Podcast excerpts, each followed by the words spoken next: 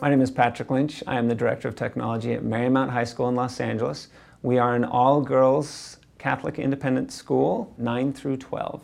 With regard to our technology plan, we have a situation where we want to make sure that teachers are feeling comfortable with the tools that they're using. We thought that the best way to go with this was to supply our instructors with the tools they need to begin with before we go to the MacBooks for the students.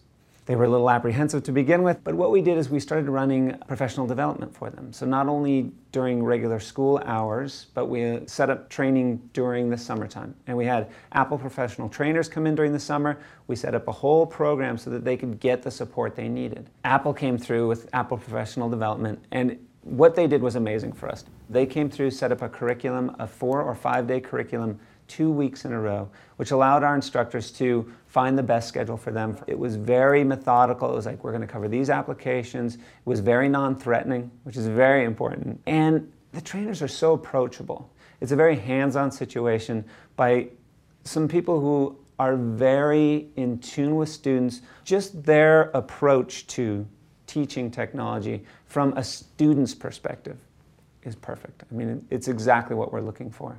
And it's exactly what we end up bringing to our classrooms. So it mimics what we really want to do. It's a perfect fit.